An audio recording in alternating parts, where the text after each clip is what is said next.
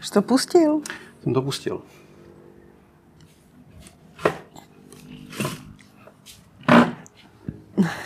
Ahoj, tak my vás bereme zase na kafe. Ahoj, Dan mi tam dal málo mléka, takže jsem se ho nevzala. Mléko došlo. Jaký je dnešní téma, lásko? Téma bereme od paní, která nám komentovala pod YouTube. A téma je samota a osamělost. Mm-hmm. A jestli jsme to sami zažili a co si o tom myslíme. Hezký. Tak pojďme na začátek. Pocit z významu slova osamělost a samota. Tak za mě člověk může být osamělý, i když žije mezi skupinou lidí. A samota ve mně evokuje, že ten člověk je sám, bez toho okolí.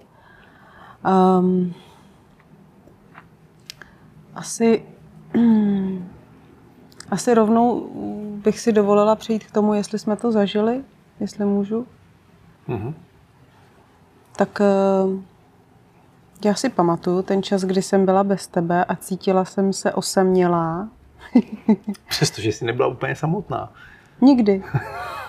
Já jsem si to vždycky nějak zařídila. Já některé věci nechci úplně poslouchat.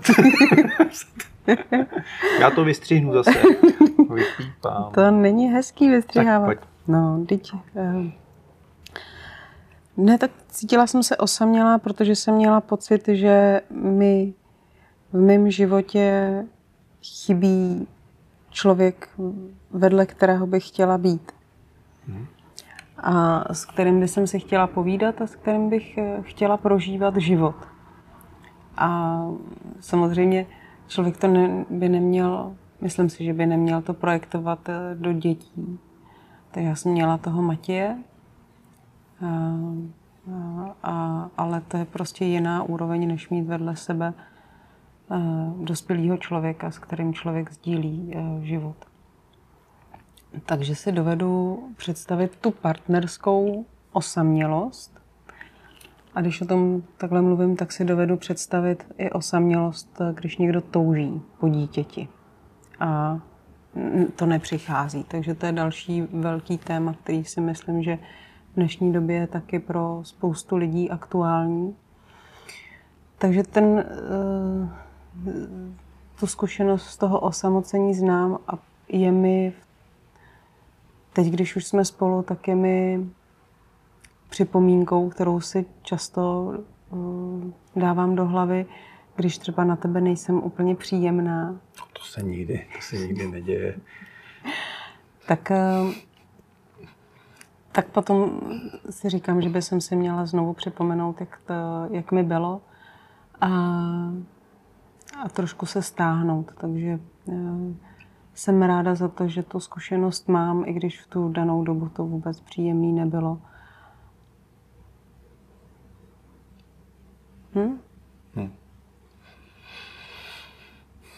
Samota a osamělost, pro mě jsou to teda taky úplně dva různý světy, dva různý významy. Kdy si ta osamělost je cítit se jako na věci, na život, na aktivity, na prožívání, cítit se, že stojím jako stranou. Přestože můžu žít s partnerem, můžu mít kolem lidí sebe spoustu, ale přesto můžu mít ten pocit, jako, že jsem na ty věci sám. A potom ta samota, která je pro mě jako velmi pozitivní věc, protože to vnímám, že ta samota je podmínkou růstu. Mm-hmm. Že člověk musí hledat prostor o samotě, aby mohl být sám se sebou, aby mohl hledat sám sebe. To zvnitřnění, to stišení nejde úplně v tom hluku toho okolí. A ať je to skrze modlitbu, meditaci, rozjímání, pobyt v přírodě, někdo chodí běhat sám, někdo jde na hory, tak si myslím, že ten prostor, kdy jsme sami, tak nám otevírá jiný dimenze vnímání a pomáhá nám dostat se hlouběji. Já bych v tomhle tom cítila ještě jednu rovinu, že můžeš být s někým, kdo ti je blízký v tichosti, v přírodě, v sobě a přitom být vedle sebe, ale mít tu vnitřní samotu s tou fyzickou blízkostí. Víš, a myslím, pro mě třeba jako možná to mužsko-ženský vnímání je trošku jiný. Já jsem klidnější, když vím, že seš tady v tom světě a o to líp se mi jde do toho vnitřního světa. Myslím si, že kdyby ve mně byla tíseň z toho, že ta blízkost není v tom vnějším světě, tak se mi ani nechce jít do těch hlubin toho vnitřního světa. Pravděpodobně v tomhle v této životní etapě. Nevím, co ti řeknu za 30 let. A oba dva jsme si mockrát řekli, že kdyby jsme se potkali před 20 lety, tak bychom jeden druhýho nedocenili. Takže i tady bych řekla, že jsou různé fáze života, kdy člověk vnímá tyhle potřeby jako jinak. Toho mít ten prostor pro sebe a pro svůj růst určitě. A na druhou stranu to věc, kdy se cítí sám. No, taky. No. Toto je hezký, jak jsi tam do toho zapojila ty různé části toho života, že, s kterýma pracuje. Ať psychologie nebo ty východní systémy nějak rozdělují ten život toho člověka do nějakých fází, který teda, když to shrneme velmi, velmi krátce, tak je nějaká část expanze, té individuace, toho oddělení se. Ale nemusíme a potom to vzít je to část v krátkosti, to je kontrakce. Jako to je přece moc hezký, že Jung povídá o tom, že to je do 40 let, kdy člověk expanduje do toho světa, vlastně není jedinej. A mnoho psychologů k tomu přistupuje, že vlastně se rozděluje na první a druhou polovinu života do těch 40 let, že člověk objevuje ten svět, poznává ho všemi smysly a potřebuje ho absorbovat dovnitř. A potom těch druhých 40 let je zase věru zpracovávání toho všeho, co absorboval a nějak to v sobě přetavit ve zkušenost, moudrost. A je to zase ta internalizace směrem dovnitř. Východní systém, my jako budeme asi nejvíc mluvit za tu jogu, tak to rozdělení po 20 letech, kdy člověk jakoby má to dětství, baví se, tančí. A pak se stará o tu rodinu, veď? Stará se o... Je v té společnosti, musí být těma nohama na zemi, postarat se materiálně o sebe, o svoji rodinu, o svoje okolí, je aktivní v tom světě. A potom ty další fáze je zase to zpomalování a spíš ta introspekce a předávání těch zkušeností a znalostí jako další generaci a odcházení pomalu jako do toho klidu. Ano, a ta poslední fáze, to je ta samota, o které jsi mluvil ty. Veď? A...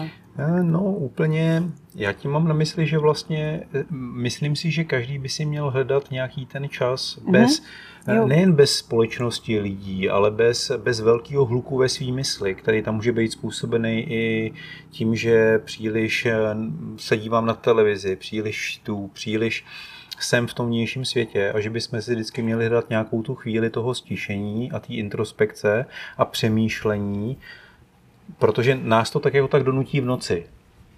Stejně prostě musíme dojít tomu stišení, aby se ty... A berou si na to prášky. Tak to jsou zvláštní případy. Ne, to je jako běžný teďko.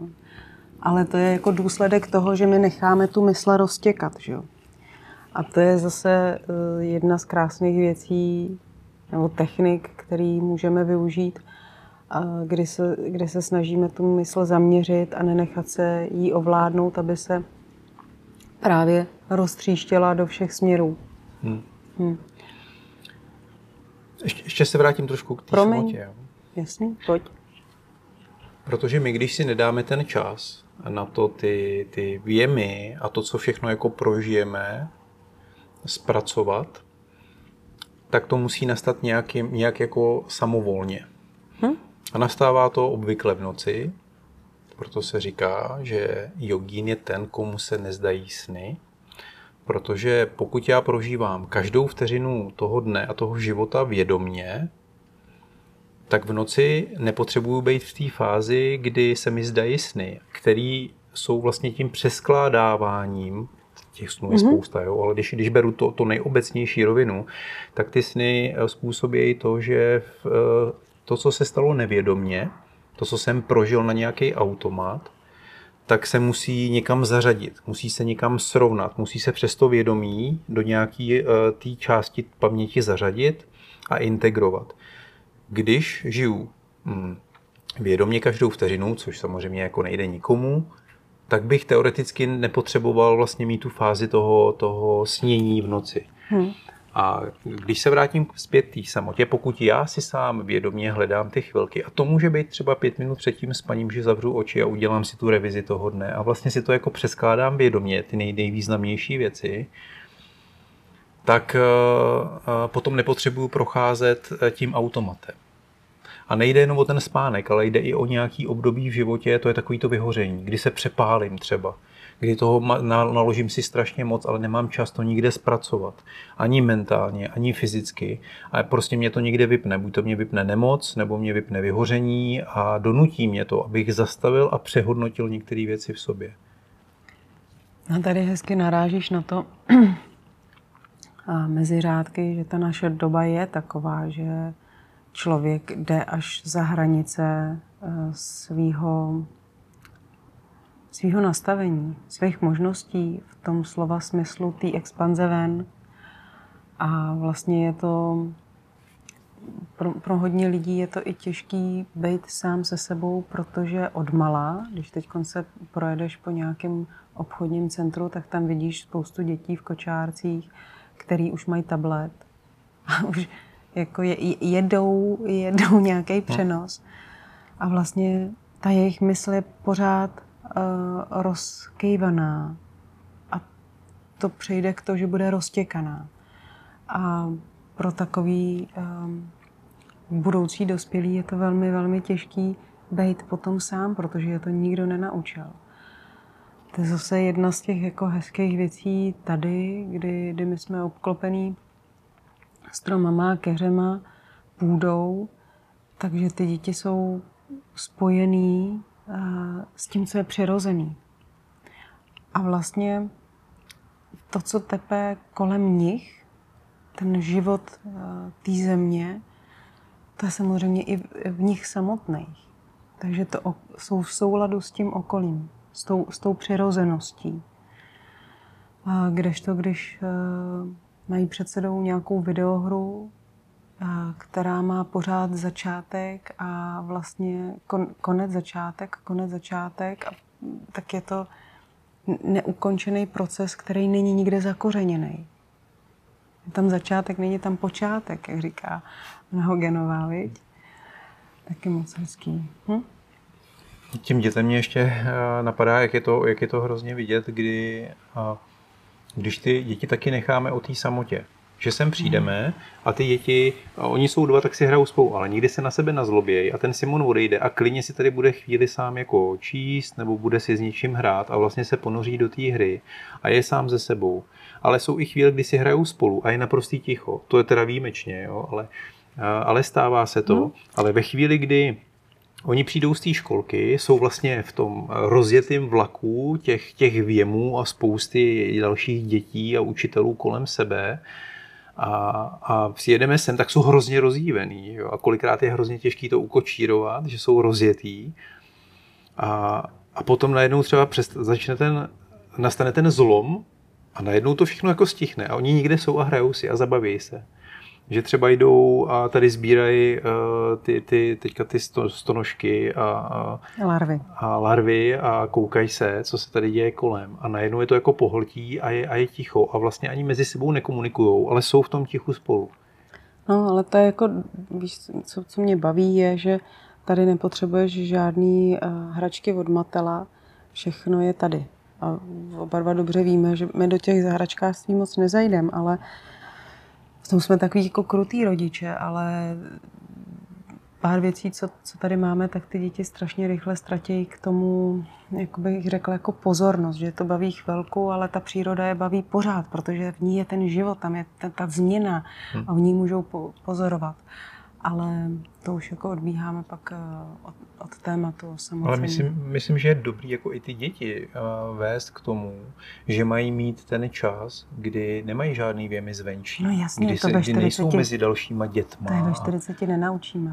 A kdy je potřebujeme zabavit pohádkou jako, nebo že bychom je pořád bavili, aby jsme je ubavili. No, ale oni jako si o to řeknou, že? Oni přijdou a řeknou, můžeme si pustit pohádku, ale nejde to pořád. Samozřejmě někdy je to fajn, protože potřebujeme něco dodělat. No proto mají rodiče, aby jim řekli, že ne. No, a oni nemají ještě tu záklopku, ale ona ji nemá jako většina dospělých. To si řekněme, že většina dospělých by se nejraději ubavila k smrti.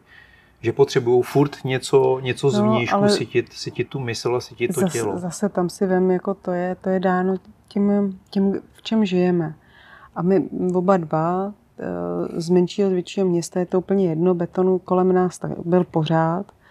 Tak samozřejmě pro nás, co žijeme v těch městech, nebo jsme žili v těch městech, tak je to mnohem těžší zasoustředit tu mysl, než tady, kdy, jak ty říkáš, lusknutím prstu se všechno vypne a je ponor. Tady je to snadnější. A to když jsem byla na tom učitelském kurzu, a co jsem si dělala ten první, tak tam nám taky říkali, je strašně snadný meditovat na Bali, kde jste 10 000 kilometrů vzdálený svým rodinám, svým povinnostem, ale pak, když se vrátíte, tak přijde ta opravdová zkouška, jestli to ustojíte. No a já to zhodnotím tak, že já jsem to neustála, proto jsme tady. Já si dělám legraci, Daný. Jo, ale vím, že si děláš legraci. Je to v podstatě ve všech těch systémech se popisuje to, že člověk může jako najít ten klid někde v té jeskyni a v té samotě, když někam odejde nebo odejde na tu vypasánu nebo na ten kurz nebo na tu dovolenou, tak je to mnohem jednodušší. Může to být jakási spruha a nastartování toho procesu, restart, ale potom my musíme být schopní najít to ticho, ten klid, v té mysli, myslím. Kdekoliv, kde jsme. A samozřejmě někde je to těžší, někde je to lehčí. Ale dokud si nevytvoří ten návyk, ten vzorec, tak je to hrozně obtížné. Já bych jako možná bych se blížila tady ke konci tímhle s tím pozitivním směrem, že člověk, když se naučí si udělat ten prostor jenom pro sebe a vyšlape si tu cestičku k tomu, aby mu bylo samotnému se sebou dobře,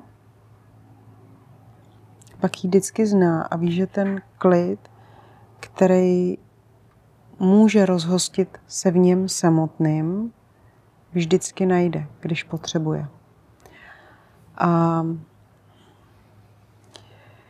já i věřím tomu, já jsem, ještě se vrátím k tomu, co jsem říkala na začátku, k tomu našemu vztahu. Já jsem se mohla otevřít bytí s tebou, jenom protože jsem byla spokojená v bytí sama se sebou. Protože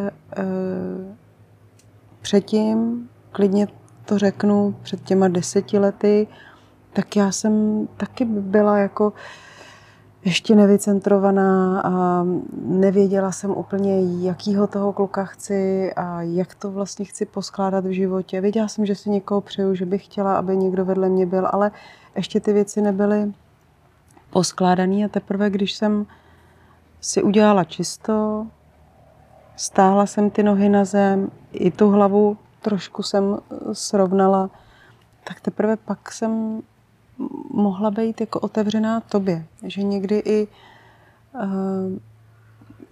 ta samota přichází proto, že nám to říká, že nám ten život říká, nauč se být sám se sebou, ať můžeš být hezky v přirozenosti s těma druhejma.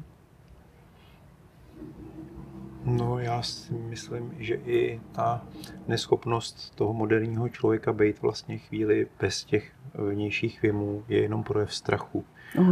projev strachu, toho, že si myslím, že nejsem dostatečný, že potřebuju to sebepotvrzení zvnějšku, že potřebuju pořád mít ty smysly plný, abych se nad těma hlubšíma věcma nemusel zamýšlet, abych se nemusel zamyslet nad tím, jestli naplňuju ten život nějakým smyslem, jaký jsou moje hodnoty, protože když si to do sebe nechám cpát pořád nějakou zábavu zvnější, tak vlastně jako přehluším toho vnitřního červíčka, který mi říká, hele, možná to není v pohodě. Tak já bych jako teď musím mlčet, protože jinak se dostaneme na jiný téma, který souvisí právě s tady tím... Tak ho zapiš, jak se jmenuje? S tou potřebou té exhibice směrem ven. Dobře, takže příští téma, nebo jedno z příštích témat může být projevování potřeba se ve světě. Potřeba moderního člověka projevovat se ve světě. Potřeby moderního člověka spíš... to už vymyslíme. Dobře, tak zase někdy já běžím. Kam běžíš? Běžíme pro děti. Ne, to už je čas, ale děkujeme moc za pozornost a budeme rádi za další podněty. Nadhoďte další téma. Ahoj. Ahoj.